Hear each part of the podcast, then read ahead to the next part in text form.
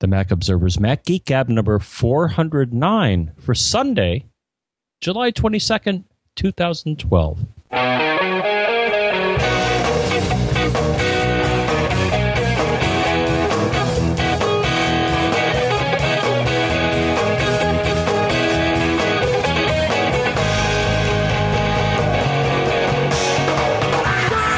Greetings, folks, and welcome to the Mac Observer's Mac Geek Gab, the show where you send in your questions, we provide some answers. You send in your tips, we share your tips as well as some of our own, and occasionally, even more than occasionally, let's be honest, we share some stuff we like to call cool stuff found here from Cow Island on Lake Winnipesaukee in New Hampshire. I'm Dave Hamilton. What? Yeah, I know. How did this happen? Uh, oh, you- oh, you, you're the boss and you get vacation. Uh, I'm the boss, and I don't get vacation, is what it turns out to be. no, because look at the and and the effort that was put into putting this show together, which has not just the old but the new. That's oh, right. and by the way, John F. Braun, Fairfield, Connecticut. It's nice to it's nice. I was going to say it's nice to see you, John, but it's a it's a pleasure to speak with you, my friend. Likewise. And yeah, this, so I, th- this show, every travel show has a story. This one actually has a story worth telling. But uh, but I, I, I am going to save that story for, for later in the show. This show almost didn't happen, John. You you actually don't know all the uh, the, the gory details because I figured I'd, I'd just tell them once here on the uh, here on the I show. would hope because my travel woes pale in comparison to, I'm sure, what I'm going to hear from you. Uh, if we have time, I, I would like to go on about. No, Yeah. go ahead. Uh, well, I'm Please, actually- you are charting new waters because you know, I mean, the, the the show setup is something that is fine tuned and locked pretty much the location you're at. So yeah, that's true. And we've you done doing this, I, I my hat comes off to you if I wore a hat, but even if I don't, uh, uh, trying to figure that out is cool, man. So go. I'm It- sorry. no, I, I well, I'll tell the story uh, later in the show. Let's answer a couple of questions. Let's get into the groove of it. The, the, Oh, the, sure. the, the, there's two version. There are two pieces to the story. Number one is that I totally rebuilt the live setup on my laptop because I just hated the way that it worked before. And hopefully, I think I think we've gotten the sound. Certainly, the mobile version of the sound is the best in this show that it's ever been. And, and I hope that remains true. But of course, you're you're doing a backup recording just in case, my friend. Uh, but uh, but I think we've done well with that. But but that I did earlier in the week, and then of course when we got up here to the lake, uh, everything became a challenge, uh, as it often does when you live on an island. Uh, and as my which is where I am, I'm with my uh, my wife's uh, parents up here. So uh, anyway, but let's let's let's go into the show, and then and then there is a very apropos story about how this show came to be.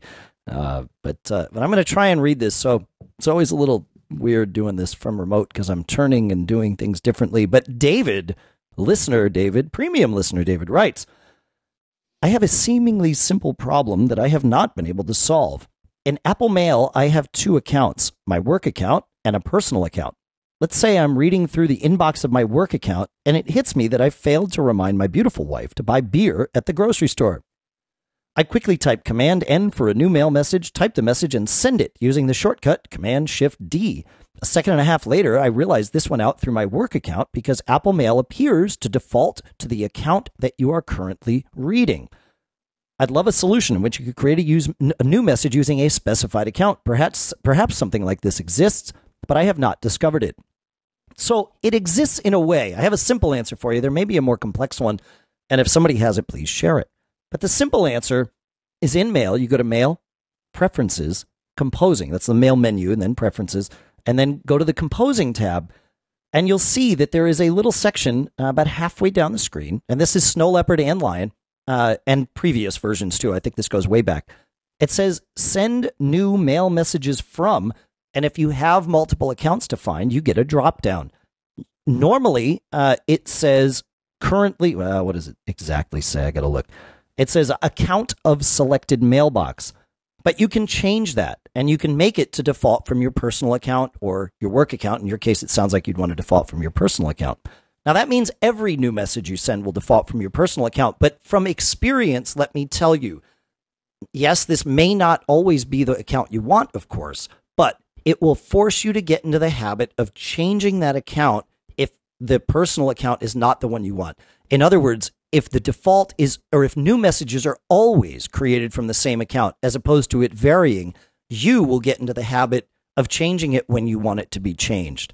And uh, as opposed to it, you know, being this moving target and you never really know if you need to change it.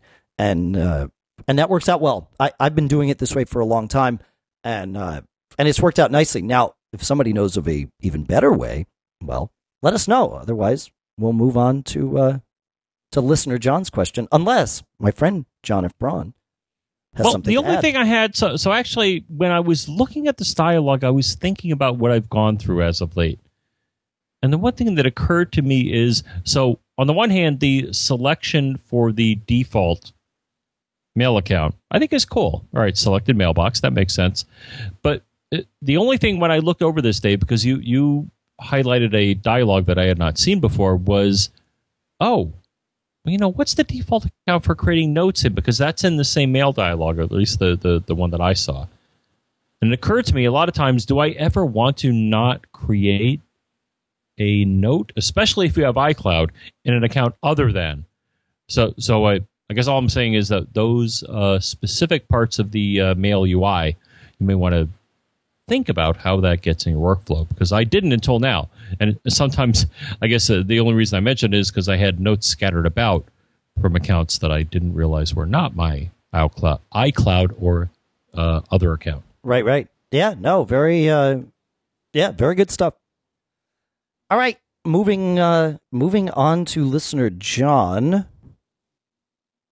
And John asks, I've got what's maybe a stupid question, but here goes anyway. Uh, listen, there is no stupid question here on this show. It well, I, let me let me say that more nicely. Any stupid question, we answer pretty much. Well, we try to answer everything that comes in. We, you know, we do we do what we can. We do pre we do prioritize those questions from premium members, and we will continue to do so. In fact, for those of you that are premium or interested in premium, uh, I would say that within the next week we will have details on on the future of premium, and, and it's and it's looking very good. So thank you for your feedback. But uh, but stupid questions just don't make it to the show. That's that's how it works. So send anything in; it's fine. Uh, John continues. I'm helping my cousin Dave. So this is a John and Dave question. This is interesting. I'm helping my cousin Dave, who's the proud owner of a new iPhone 4S and also a new iPad.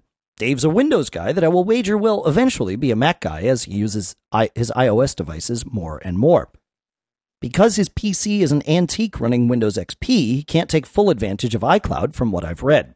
So my question is, how can he get PhotoStream working between his two iOS devices without using a PC or Mac? Or is it even possible? John, you're in luck. It, it, it's absolutely possible. In fact, it's so simple you may have overlooked it. Uh, I, I did this for my mom this weekend or this past weekend because she was up at our house. And, and what you do is it, you're doing all of this on iOS, of course. You go into the settings app, you scroll down and tap iCloud, then you tap PhotoStream, and then you tap on. And my friend, that is it. As long as you do that on all your iOS devices, any photos you take with one of them will then be in PhotoStream on all of them for 30 days. What you don't get by adding a Mac or a PC, that you would get by adding a Mac or a PC, is that the Mac or the PC would actually keep an archive of that ad infinitum. Uh, you don't get that with uh, with the iOS devices unless you move those into photo albums, in which case you do. So, uh, so that's that's it. I, I, I you know, I, I, do, do you have anything to add, John? I, I know you do.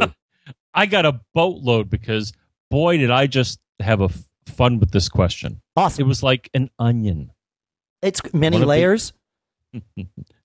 yes. So the one problem here is so the, the basic question, I think, if you boil it down, is how can someone I know who has a Windows XP machine access PhotoStream? I think that that that was one That's of the facets of the original question. Yes. That's not no, but it's a that's I like. I'm glad you're taking it in that direction. He actually didn't ask that. He said since he has Windows XP, let's take that out of the mix. How can he relate his two iOS devices together? But now that we've done that, adding Windows XP back to the mix is great. So go. Right. So here is what I did in because of you, the listener. This is why I did this. No, but it was also because I wanted to see if I could do it. So here's the thing. Number one, iCloud originally. I don't think iCloud uh, and PhotoSync. So iCloud is PhotoSync, and they're not. They intermix. So the problem is is that the you do have the ability on a Windows machine. So that's the other facet of that that, that that interested me is all right, if you're a Windows user, because we talked about this, Dave, in the past, but I don't think we were entirely clear. So, if you are a Windows user, what exactly level of access do you get to iCloud? And I think I can answer this because I tried to go down this path. I was not entirely successful, but I, want, I think what I learned was valuable. So, accessing iCloud things from Windows is possible. Number one is you have to install a, uh, I guess they, they would call a control panel within Windows to do this. Now, the thing is, when I went to the iCloud page, it said, whoa, whoa, whoa, you're, and I ran it on a VM. I ran it on a VMware, and it said, well, you're a Windows user. Uh, you know, I, before you come back here, you may want to set up a device on iCloud. Or, I'm sorry, you may want to set up an iOS or Mac on iCloud first, then come back. Which is wise advice. So, so basically, what does Apple offer for Windows users? And, and and I think this touches on the question: was if I have a Windows XP machine, can I even think about accessing PhotoStream? And the answer is maybe. And I'm going to tell you why I say maybe. So I found a great article. We'll link to it. But so number one, you can download a control panel that works not in Windows XP, but in Windows um, Vista and 7 and beyond. So that's Apple's position Okay. for the way they constructed the installer for iCloud. But the article I will link to, and I'm trying to uh, walk through the process, you can install it on XP.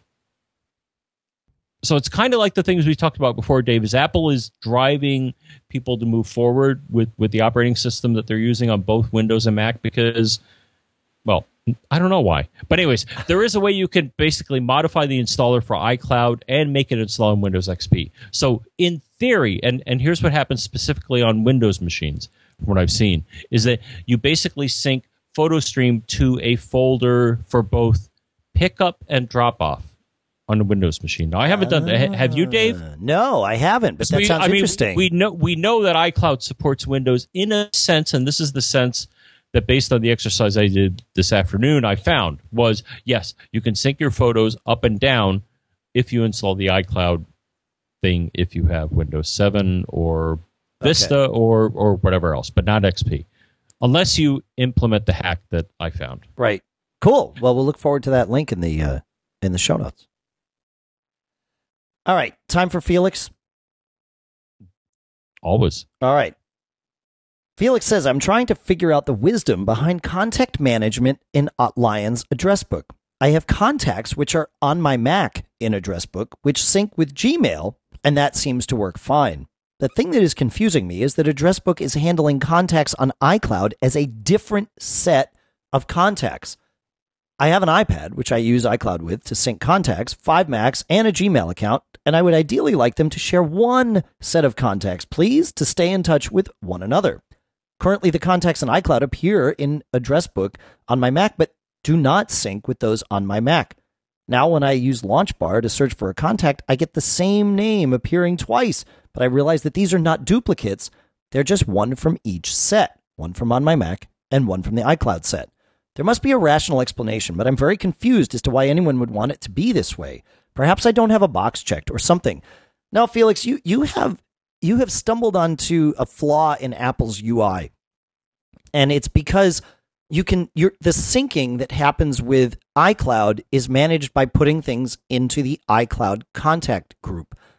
Syncing with Google is managed by a preference checkbox. So it's in two different places and you're right. They are not consistent with each other. Um, the trick here is in understanding what Apple is thinking behind all of this, and obviously that's not always clear uh, until, of course, it is. And and so now let me try to make it clear. uh, on my Mac, and and that is the group called on my Mac. It's important that every to know that everything is stored on your Mac, but but but there's there's a little there's a there's a caveat here. So the on my Mac group should really be thought of as only on my Mac, or perhaps stated differently, the master copy is on my Mac.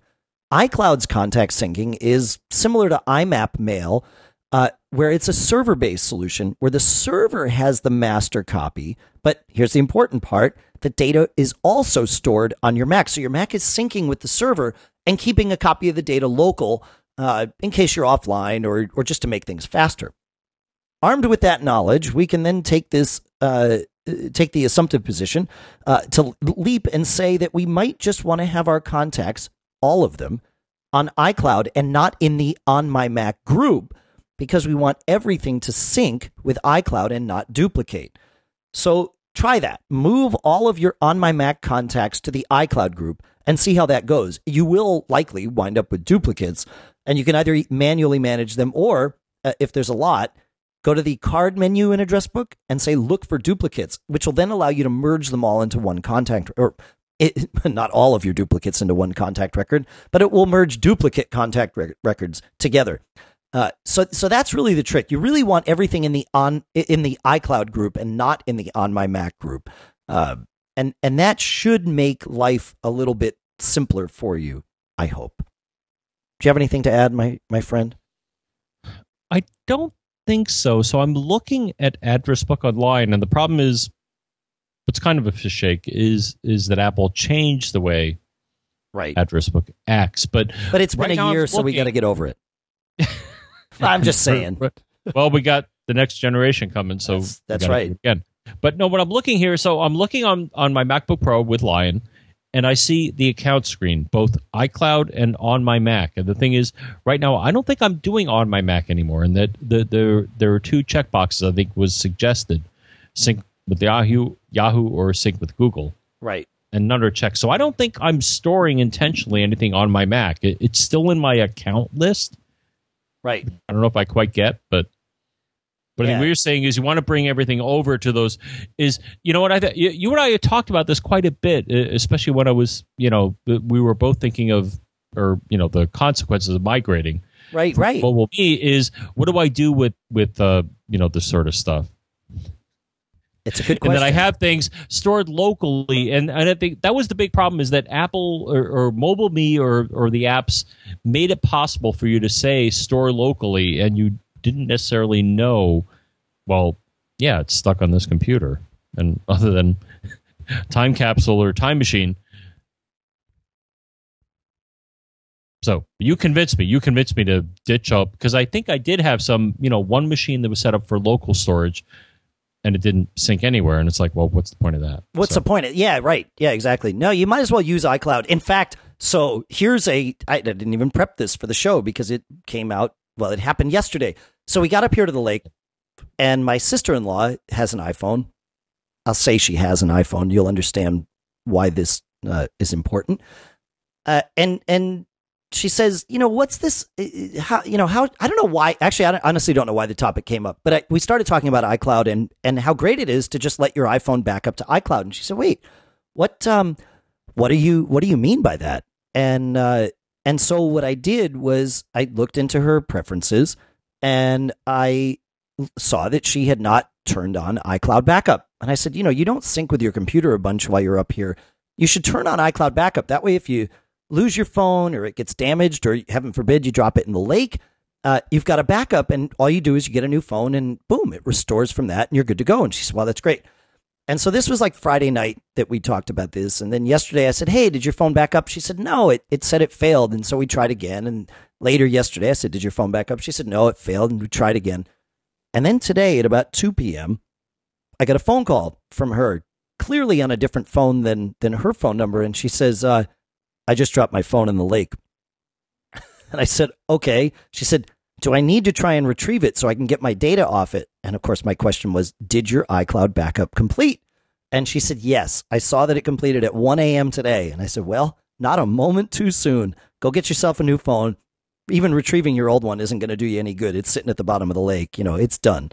And uh, and so she'll be able to restore from her backup. So iCloud is good, at least for that. Cool. I know. As, lo- as long as there's a cloud and you can access it. As long as there's a cloud. Awesome. Uh, yeah, I know. That's the that's, that's been the my fear. Trick. Really, it has been. Right. Right. Well, especially, you know, we, we talk about backups, also communication strategy. So if you're, and I think about this sometimes, the, not as much because I'm in a you know kind of densely populated, you know, not city, but you Right. know, the burbs here. But uh, still, I think about that sometimes, and I still have. I mean, so yeah, so I got the cell phone, I got the 4G, and then well, yeah, that's about it actually. So Right. That's right. Yeah, yeah, yeah. Yeah. All right. So you, you've Go. you've you've you've you've paved the way for me to, to Oh. tell this little story here. So I Go. will uh, I will do my best. So I need to explain, and it's important so that you can understand my frame of mind when all this happened. Uh, we always come up here for a week. This next week, starting tomorrow, is absolutely the wrong week for me to be out of the office. I've got so many things I need to do, and uh, and so I I you know I, I actually mid last week I figured there's I'm just not going to go to the lake. You know, it's fine. It's just you know it happens sometimes, and it's okay. And then I started thinking about it, and the family was sort of sad to not have me up here with them. And I started thinking, you know, they've got DSL up here now, which is new as of last year, which means I've got decent connectivity. And so, you know, if I work every morning until about 11, I can meet with the people I really it's we've got a lot of new projects going. We've got a uh, so here's all the secrets. We've got a redesign of TMO happening. We have yes, a Mac Geek Gab app that is about to be pushed out. We've got a couple of sales that we're working on. Yes, I know. Yeah, it's a big deal actually, and it's a cool thing. I don't mean to gloss over it, but I, I'll keep going. So we've got that going. We've got a couple of sales that we need to work on at Backbeat, and uh, and and then you know we needed to do this show tonight. I didn't want to get out of schedule, and and so I figured it all out. And I'm like, yeah, you know what, I can make this work, and I I truly can be done by lunch. I say I'll be done by eleven. That means I'll be done by lunch, and uh, and everything will be good you know and and so yes i can make this happen. So we get up here and on the way up they're telling me oh yeah we had this horrible lightning storm and uh, it blew out you know the garage door openers in the boathouse and this that and the other thing. And i get here and i get they have two houses. They're very fortunate here. They bought the, the house next door a couple of years ago and we ran uh, an ethernet cable between the two. The dsl comes into the main house and we run an Ethernet cable over. And we did this like five years ago when they had a satellite connection to share the internet connection. And we have another router here that broadcasts the signal. And so I get here and I turn on my laptop. This is Friday night, John. And I see that I get a signal, but I get no DHCP. And immediately I knew what happened. I'm like, oh crap, that lightning strike blew everything out. And sure enough, I go and I posted a picture of this well, to my everything. Well, Yep. it, it blew a lot, right? You know, and and they still had internet at the house, so I think figured uh, blew. You know, it's a direct burial cable, uh, but I've got it protected on both ends with ProtectNet, the, the APC ProtectNet connectors. So uh, I looked at these things, and both of them on on either end, literally, when I say they blew apart, they actually blew apart from this lightning strike. It, it was it was that close. I'm like, oh crap, and they're like totally melted inside. I posted a picture to my Twitter feed, uh, to Instagram, which is also linked to my. oh, I saw feed. that one. The Yeah. melted. Yeah, and so I'm like, oh crap, and and so I tried plugging the cable into the you know to the the uh, the the combination modem router, which is what they have in the house. They they from Fairpoint, which is their DSL company, they have a, a device that is the DSL modem. A router and also a Wi-Fi access point. So they have one device in the house, and then there's this Linksys thing I set up here at the at the Point House, and uh, and so you know I just I took the ProtectNet connectors out because they were literally melted, and plugged the cable into the you know the routers on either end and got no link lights. I'm like, oh crap. So I tried all the ports on both of them. Like it must be the cable. I'm on an island and it's Friday night, you know. So here I pulled together this perfect plan to get all this work done. And there's no way I'm going to, I didn't bring parts with me to fix it. There aren't parts here. There's no store on the island. There's, there's nothing on the island. Everybody's house is just on the water. You only get anywhere by boat and there's nothing nearby. I was Isn't this what you wanted? I was dejected. I was like, "You got to be kidding me!" You know, I I worked this out exactly. Like this sucks, and uh, and Look, so I, do you want to be? Do you want to be a hermit, or do you want to? I can't Well- see how you can have both. well, I wanted Okay. both, and I had both. I mean, I'd set it all up years ago to make it work, and it just so happened that this storm was last week. So I woke up Saturday morning, and for whatever reason, my gut started telling me the DSL modems, all the Ethernet ports in the DSL modem were bad. I don't know why my gut was telling me this, but that's what it was telling me. So I brought the router that's in the point here over to the house so I could plug them in directly without, you know, the, the this big long cable in between them. And I also had a laptop there. So I tried all the Ethernet ports. The Ethernet ports on on the Linksys device were all fine. All the Ethernet ports on the DSL modem were bad. And now I'm thinking this just went from bad to worse because I have a DSL modem that I can only replace from Fairpoint, and you know that's going to take two weeks. And I figured, well, it's done. I'm just going to go home Sunday afternoon. I'll record from home Sunday night, and then I'll be home Monday for meetings, and and maybe I'll come back up Monday afternoon if I can make that work. And I mentioned this to my father-in-law, and he said, "Oh, don't you remember last year when Fairpoint was here and they brought the DSL modem with them, but they said you're probably going to get one in the mail. Keep it just in case something happens. And he hands me a box with a brand new DSL modem in it. It was like, oh, you know, the, Yeah. the gods had smiled. I plugged the thing in. Within 10 minutes, everything was back up and running. And that's why we're able to do the show the way we are now. So it was, uh, it was, you know, a, a, a little bit of busman's holiday syndrome going on, but, uh, but I'll take it because it means I can stay up here. So that's good. Yep. Yep. So- Cool. I know. It was like the one they they had one spare part and it was the one spare part I needed. So it was awesome. Anyway, uh should we go to Bill here? Let's go to Bill. Lockdown. Lockdown. Bill says, I'm using 1Password. The question I have is when I go to a secure site using Safari or Firefox, it automatically logs me in, even if 1Password is not running. I thought it was supposed to ask me for a master password. Yes, Bill, uh, you're right. But here's the thing not only can 1Password log you in, and it will only do it when you tell it to, and when you enter your master password, um, it's important to remember that your browsers, Safari and Firefox, also remember passwords completely separately from 1Password. And you may have saved passwords in your browser. So you got to go into your browser, especially if you're using 1Password or what do you use, John? One Safe Pass? I forget the name of it. Mr. I was going to add that then, but I'll add it now. But LastPass LastPass. is another one. And what I want to mention is, yeah, a lot of utilities. So they either have a mode. So LastPass, from what I've said, and actually the way I set it up is, if it goes to a site where it knows to fill in my info, it sits there and fills it in, and it has little stars saying, Okay. "Okay, I filled it in for you. I'm going to let you click on the button saying go ahead." Sure. Which to me yeah, that's good. just in case.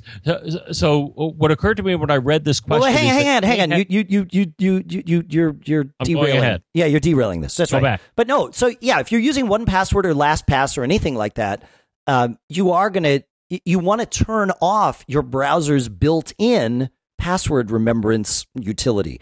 And so in Safari, that's in the Safari menu, Preferences, Autofill tab, and then make sure the usernames and passwords is unchecked. You don't want that checked. Similarly, in Firefox, you go to Firefox Preferences, uh, the Firefox menu, which is always the one next to the Apple menu. The applications menu is right next to the Apple menu.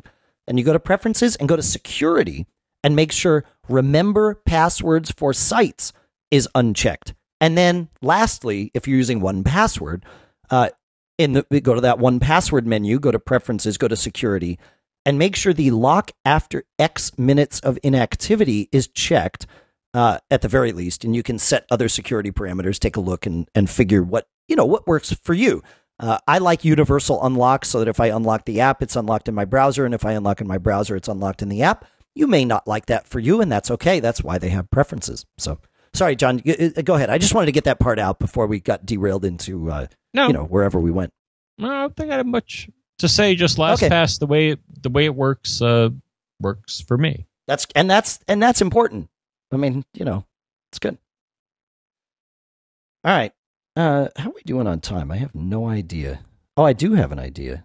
Oh. Third. Oh, whew. I thought I wasn't recording, John, but I am. It's good. Yeah, I it's, it's good. I think you did that once I or did. twice. It it has happened. Yeah, you but as an audio professional, God, it I can't sucks. think in any scenario you would let it happen more than once. I And know. seen that. It was bad. Getting 20 minutes into the show and realizing we didn't have a recording. That's not good. Well, no, it's just Oh, hey. That's why we all talk about backups in Mhm. all senses. And you're doing a backup Oh. recording of this one, which is good. Um. Oh, I. no, I am. No, I'm kidding. No, it's running. It's running. That's how I know the time because I see the time on the recording. But Yeah. All right. You know, we said it before, we said it again. We'll say it forever. Make more than one copy of what you're doing, Absolutely. No, including a live recording, which actually may not occur to you. Well, it didn't to us.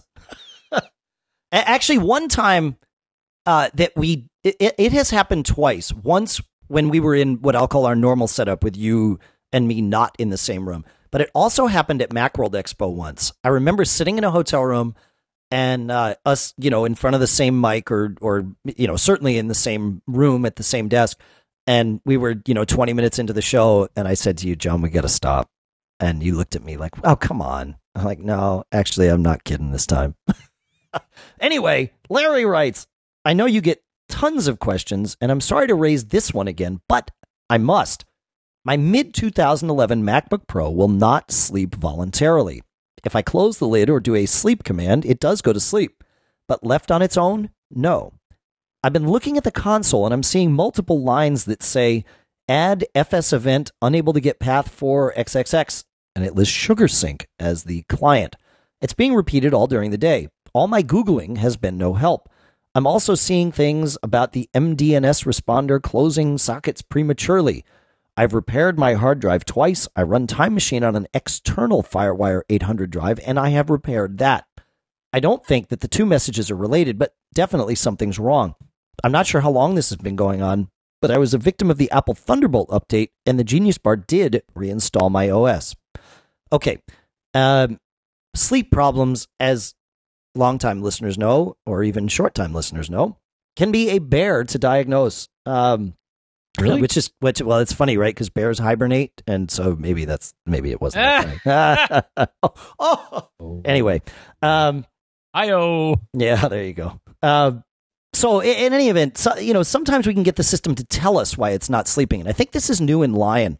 It may be there in Snow Leopard. There's a there's an article on TMO that uh, that we posted that details this, but the net is that if you if go to the terminal and run the PM, that's Power Management Set command, all all together, pmset space dash G as in go, uh, from the terminal, it will tell you if you look down at the sleep line, it may say in parentheses the word imposed, and it'll list a PI, it'll list a number. That number is the process ID or PID number. You can then run, uh, if it is there, then you know what the system, what application is keeping the system from sleeping. And, uh, and you can run Activity Monitor to cross reference that PID to see what the name of the application is. And there should be a column called PID in Activity Monitor. A little convoluted, but it certainly tells you. Um, but that's not always going to help. And uh, and here's where I, I would love to pass it to you, John. I certainly can expound on this, but I'm, I'm hoping you've got something. Oh, am I supposed to expound? You could hand the baton. I'm going to hand it. It's in your hand already, my friend. Well, the only thing I mentioned is that there is a. I love them, you love them, but if you don't, but you will because Apple wrote this or somebody wrote this for your benefit, and it's the uh, support article HT seventeen seventy six. Isn't that Patriot? I gotta wonder if that was intentional, but basically, Ah. the title of the article is Mac OS 10: Why Your Mac Might Not Sleep or Stay in Sleep Mode. So, rather than reading the whole thing to you, which you may find soothing if you're about to nod off and go to sleep, but otherwise, it's a waste of our time and your time. So we will link to this, but it, but it is basically a pretty thorough description of here's all the weird things that some you may not think of. Your iTunes playing music, uh, Right? playing a movie, things like that. So this touches on all those things, but we're not going to read it back to you. Bluetooth. Uh, Bluetooth, actually, Dave, I think it's a humorous one because a lot of times it's devices that either you didn't think to tell your computer to ignore or you set up when you carry them in your bag, like a mouse or a phone or whatever, to link to your computer and you don't think that that will wake it up. And I'm, I'm convinced, or at least it sounds funny to me is that most of these are are just innocent accidents that people didn't think well this thing's going to wake this thing up and then you know it's going to create chaos at two in the morning when i'd really like to get some sleep and go to work tomorrow so Right. Seriously. yeah, no, I know. I know. It so you, you know, you you did mention it, it really you just got to start diagnosing it using the age-old troubleshooting method, which is and and it sucks with sleep too because it takes so long to figure out what's going on. But well, you can uh, change these things in the settings. but well, I would. He mentioned an external hard drive. There are some external FireWire drives that will keep a system from sleeping and will not report themselves in pmset. So, I, you know, Really? yeah. I, I mean, it's been a long time since we've seen a chipset that does this, but it is possible. So, you know, it's worth disconnecting that drive and don't change anything else, and and maybe set your sleep to be a very short period of time. Although even changing the time on your sleep can be enough to get past whatever the problem is. So if you are going to shorten the time for testing purposes, change that first without changing anything else and make sure it doesn't go to sleep. If it doesn't, then eject properly uh, by dragging to the trash and then disconnect fully the external drive and see if that works. Um, so I, you know, I, uh, it, but it's it's you know one thing at a time. It, it you know you're saying you're seeing SugarSync stuff in the logs that may or may not be a problem. SugarSync could just be chatty in the logs, uh, but try disabling it and see what happens. It, it's you know I wish we had a magic answer for you. Maybe pmset is that magic answer, but otherwise you know it's it it, it in a general sense you just gotta you just gotta troubleshoot and uh, and and de- certainly devices that are connected would be the first thing I'd check. Now can we uh, now can we move on to Rick here, John? Sure. All right, here we go with our first audio comment on the new uh, the new setup. So here we go. Hi, John and Dave and Pilot Pete. This is Rick from Maryland. I had a Dropbox question. I'm running a MacBook Pro 2010. Um, I've got 8 gigs of RAM and an SSD hard drive, so it's pretty speedy. Um, and I'm a big Dropbox fan and user. Um, I've noticed uh, some CPU usage spiking attributed to Dropbox in Activity Monitor when it seems Dropbox is doing nothing. It indicates all files are up to date and there's no syncing going on.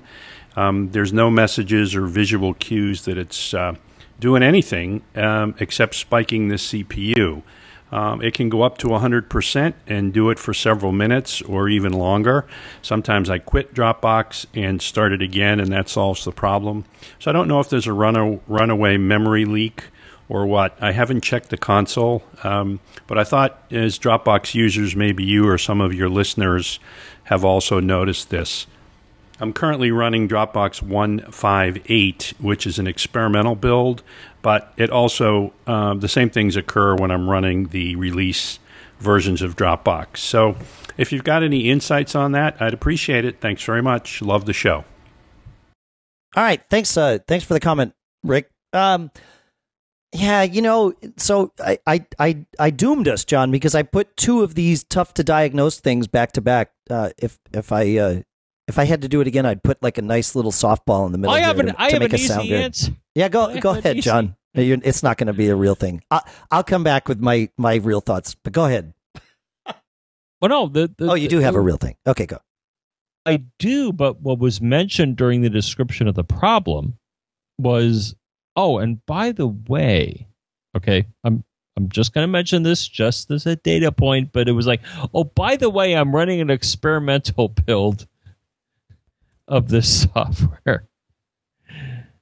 And Dave, being a software type of guy, and you're you're a software guy. Yeah, but did you hear his not. comment where he said he tried it without the experimental build and it and the same thing happened? Uh, all I'm going to say is that to me raises a yellow flag in that when you install experimental software, sometimes it installs weird things here and there, and uh, all I'm going to say is is watching what beta or alpha software does may sometimes lead you down the wrong path. I, I don't know if It- that's it the case might- here. Dropbox is it- pretty it- good. It just I, I understand that, but again, they, they they and other people release experimental builds for a reason, and that you know it may not be prone to the the uh, intense scrutiny that you may have from others. So I'm I'm just offering. I'm not saying that this is what's happening here, but it, but it's something to think about. Is especially I'm sorry, I hear experimental yeah, no, I, I thought the doing same thing. Doing software and doing uh, okay.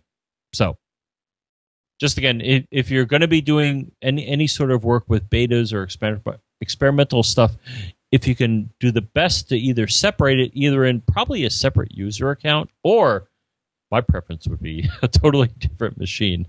yeah, Dro- Dropbox betas have been very stable and very well contained Okay. in terms of in terms of that. But you're right. In a general sense, yeah, you, you gotta it, and that's I think that's why he mentioned it. That look, you know, I am using this, but I've tried it without, and, it, and it's still happening. And I for a long time I was always running Dropbox betas, and I never ran into I ran into some Dropbox specific issues, but nothing eh, you know outside on the system. So anyway, uh, runaway processes are interesting. Um, in in a general sense, and now we'll we'll kind of you know extrapolate back from Rick's question and hopefully help multiple people here.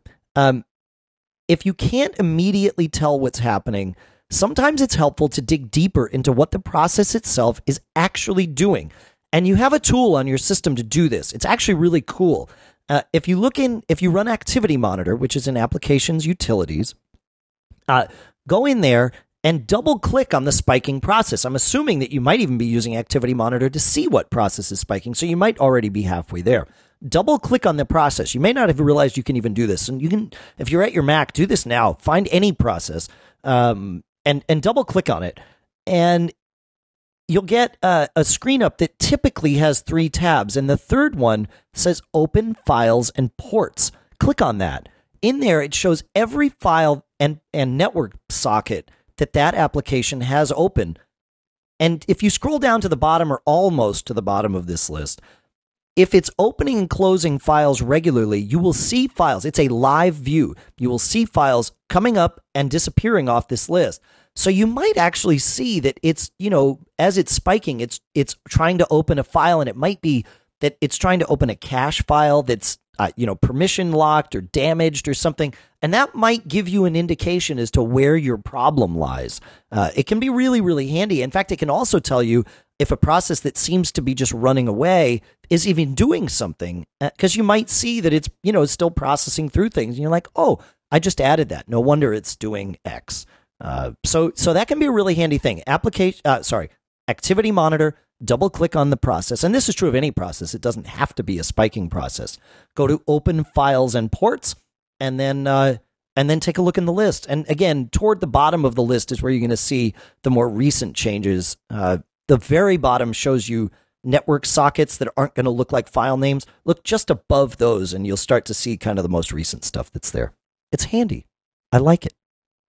It makes me warm and, and fuzzy the the other thing that makes me warm and fuzzy is that uh, well I haven't shaved today and also it's hotter than blazes in here, but that's okay. Really? Yeah, the the ceiling fan that I turned on helped quite a bit. It's cooling off outside now and uh, yeah, the water's coming uh, the air's coming in off the lake, but it's just, you know, it gets warm. It was warm today. Good. Yeah, it's good.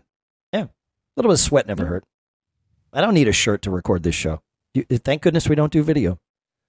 And I and I do plan to jump in the lake, which is about twenty feet from me, as soon as we finish the show. So you know, Go. J- Go jump in a lake. That's right.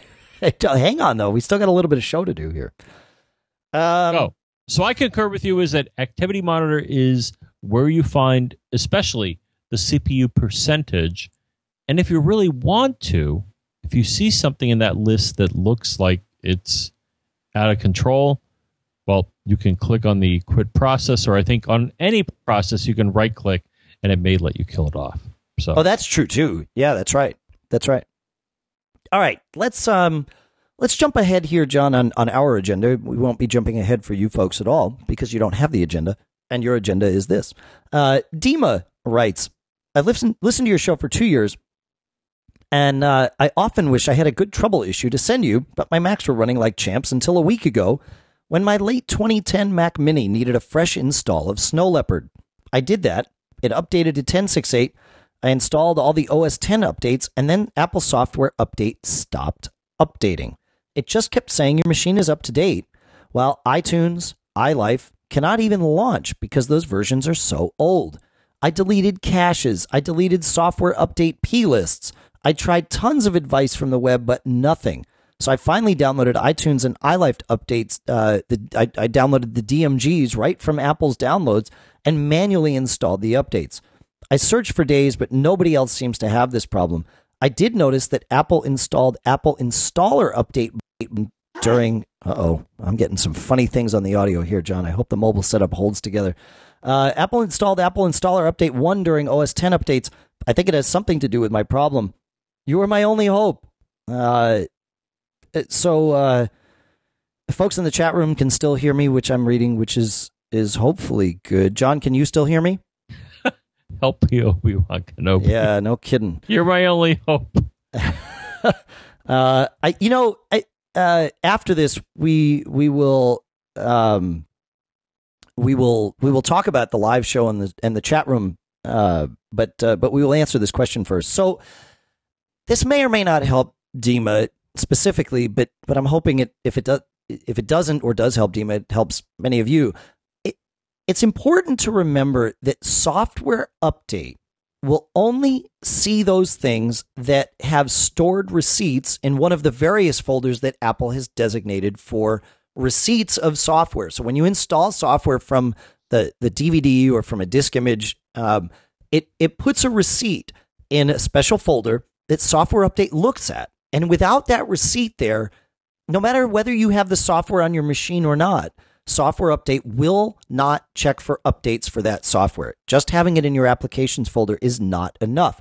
So there's a couple of ways that you could get software onto your Mac that Software Update will not find. Number one is to just, if you just copy software, not using Migration Assistant, which does things right in, in theory, but if you just manually copy software onto your Mac, it'll run usually, but Software Update won't see it. The other way, and this gets me all the time, is if I install from the App Store and then I run Software Update. Software Update says, nope, you're totally up to date because the App Store has its own update engine. So, and the two don't mm-hmm. talk to each other. So you've got to make sure you check in both places, uh, even if you've installed it, you know, quote unquote, correctly.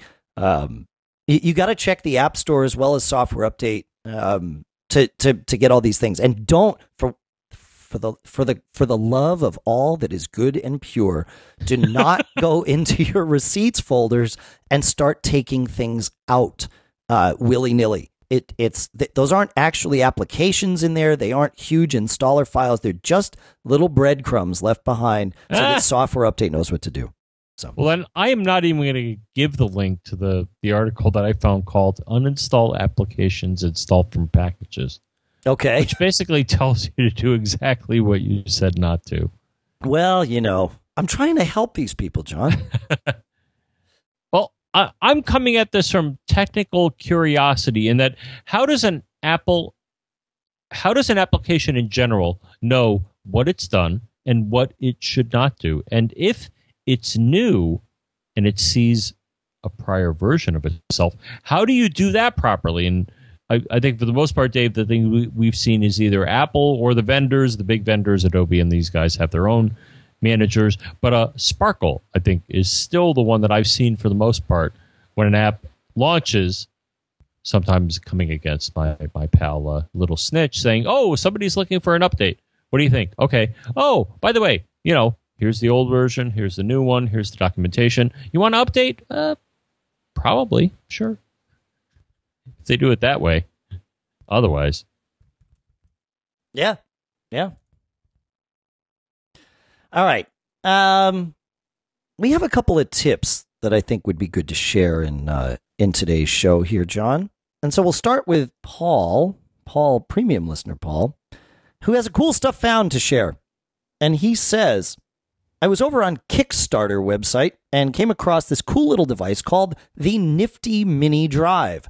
The mini drive fits flush into your Mac's SD card slot and adds extra storage without the bulk. A great idea if you have a portable portable device like the MacBook Air or Pro. Uh, and it is. It's pretty cool. It lets you. It it it sits flush against the edge, so it's not going to cause you any grief. Uh, it's not going to get nicked and, and broken out. You can you can go see a, a, a picture of it on their uh, on their website, and I think it's cheap. I I think you uh, you can get this for like 25 bucks. So, you know, if having that little bit of extra storage there is, um, you know, is, is something that interests you, go check it out. Did you check it out, John? I checked it, and you know, it's it baffles me that people would release a memory expansion product that kind of sticks out a little bit. Yeah. Well, it's good. It's well, yeah. I, I agree with you actually. yeah, it doesn't make any sense that somebody would do that.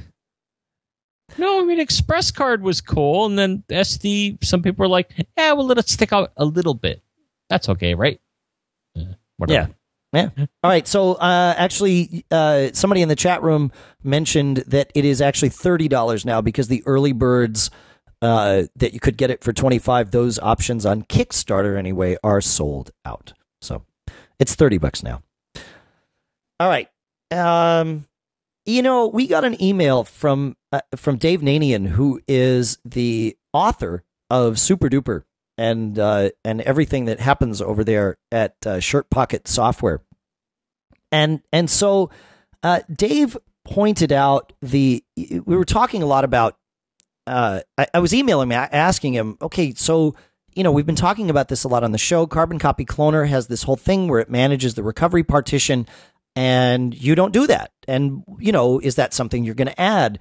And and he says um, that that he he isn't, uh, or at least he he isn't planning on it, but he's looking for feedback on this, and he's you know uh, he's he's interested in hearing what people have to say.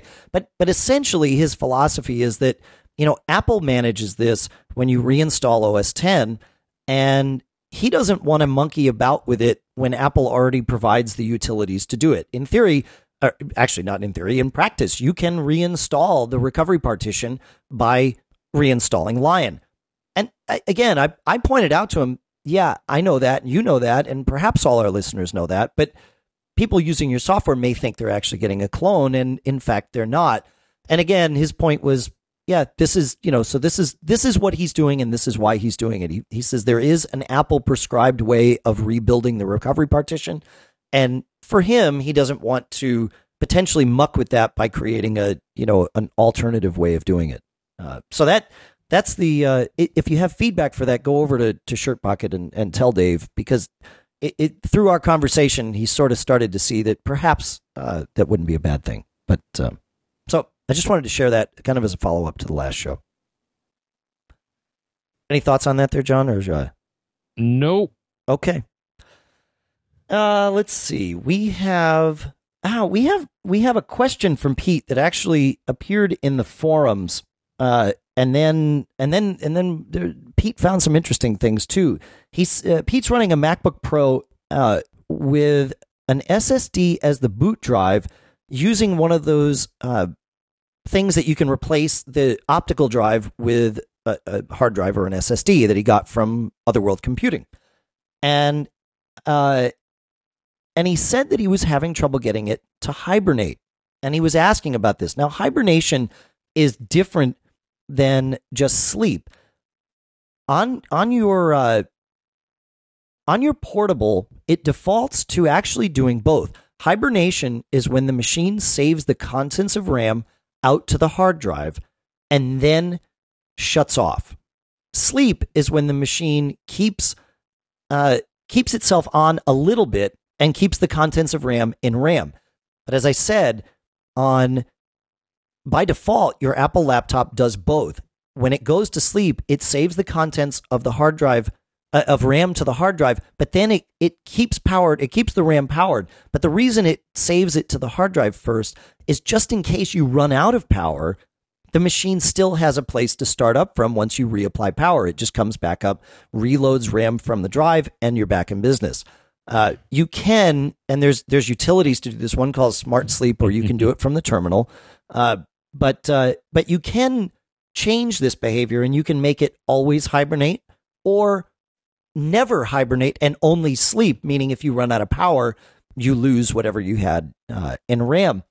But he was having trouble getting it to hibernate, and what he found out after talking to OWC is uh, he says OWC told him that the boot drive has to be in the main hard drive bay in order for Hibernate to work. So if you are booting from one of these aftermarket, you know, convert your DVD drive into a regular hard drive attachment kind of things, you cannot hibernate your Mac. And that's just a limitation of OS 10, probably because they built it to to work very uh, efficiently with the the SATA interface. And it, I think, John, correct me if I'm wrong, but the internal hard drive uses a SATA interface. The the the one that's in the optical bay does not. Is that correct? Um, depending on the release of the machine, so, so when the new the newer machines are all um SATA for both, but the older machines, yes, are sometimes split. In the hard drive is SATA, but the uh, the DVD is is ATA 100 or Yeah, I think that's old right. school. It's yeah, it's older school, right? Right. Yeah. So but it is definitely a different interface. So yeah, Okay. Go. No, it's no that that it's good. It, it's it, the the device he's talking about is the OptiBay, and it's a very very cool device, um, and allows you to you know have essentially two mass storage devices inside your your MacBook Pro, which is which is great. You just. It, it- the best case scenario is to boot from the one that's in the main hard drive bay, and then use the other one as you know your your you know, figure put a big huge drive in there and and just do it that way. So, all right, we got a couple more from uh from 408 that I wanted to share. John, Are we we have anything more to uh go. to talk about? Okay, uh, cat writes cat food writes. Um, Regarding your discussion on the delete or forward backspace key for a word ahead of the cursor in 408, uh, push the keys Alt Delete. No need for key remapping or highlighting. It's funny that this shortcut isn't listed on either the link uh, to the list you provided, but maybe it's because it's one from Windows. So I experimented with this, and it's actually not as clear as it could be. There's a difference between keyboards. Uh, some keyboards, the big, larger ones that uh, you would get with a desktop machine, have both a backspace key, labeled backspace, and a forward delete key, which is in kind of that little clump of six little keys off to the right of the main keyboard.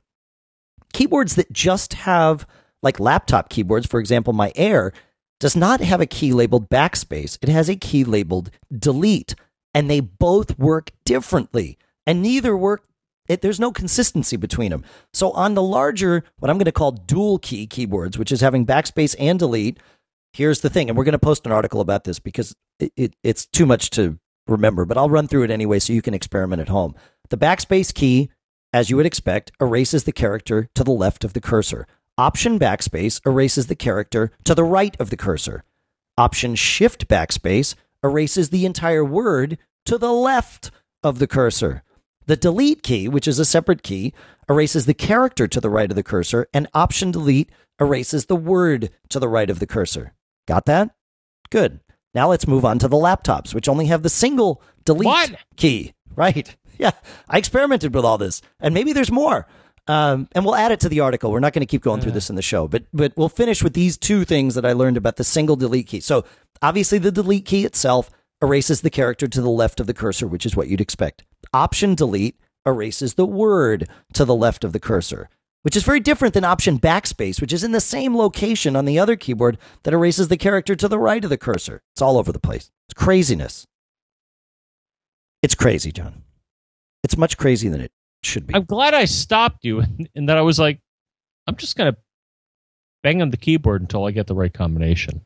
yeah. I can't well, listen to you march through these. Well, that's why I said, you know, listen to it, but then just go and experiment on your own because you need to. well, you need to build it into your sort of your your subconscious workflow anyway. You know, Right. Yeah. So you just got to to whack the keyboard.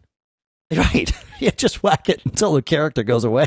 All right. Um, and then one last thing in the in the interest of tying up loose ends, uh, Phil wrote back about our iPhoto originals debate, and he said, in fact, uh, he proved that the originals are still there in his current version of iPhoto's library. Uh, he made an edit to a photo and dug in and looked and found, yes, definitively, there's the original. It copied it and and it saved it there. So you can use iPhoto Library Manager to make a copy of your iPhoto library, and you can check the box to not include originals if you want to leave those behind. So, now that we've tied up that loose end, there is one thing I want to tell you all about. And you know, we've we've been doing this live stream now. We're going to do it every time we do the show, technology permitting. And I would say if we're doing it here while I'm at the lake with this setup that I just explained, we're going to be able to do it every time because let, us face it, you know, this is about as bad as it's going to get. Maybe, although hotel Wi-Fi may, may actually prove worse than than what I'm dealing with here. Wait until if and when I'm on the road. Hmm, that's a I'm good on point. a nice, comfy. I got. I got to say, you know, Optimum Yeah, that's right. Online and Cablevision do a right, pretty good job here, being the pretty much the only game in town. right, right. It's not like some other places where it's like, yeah, sorry.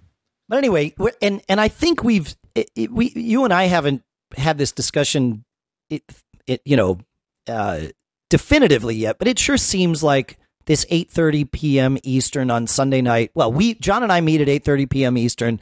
By about 8:45 p.m., the chat's on and the stream is on, and then at nine o'clock or thereabouts, we start recording. And you can join us uh, at macgeekgab.com slash stream.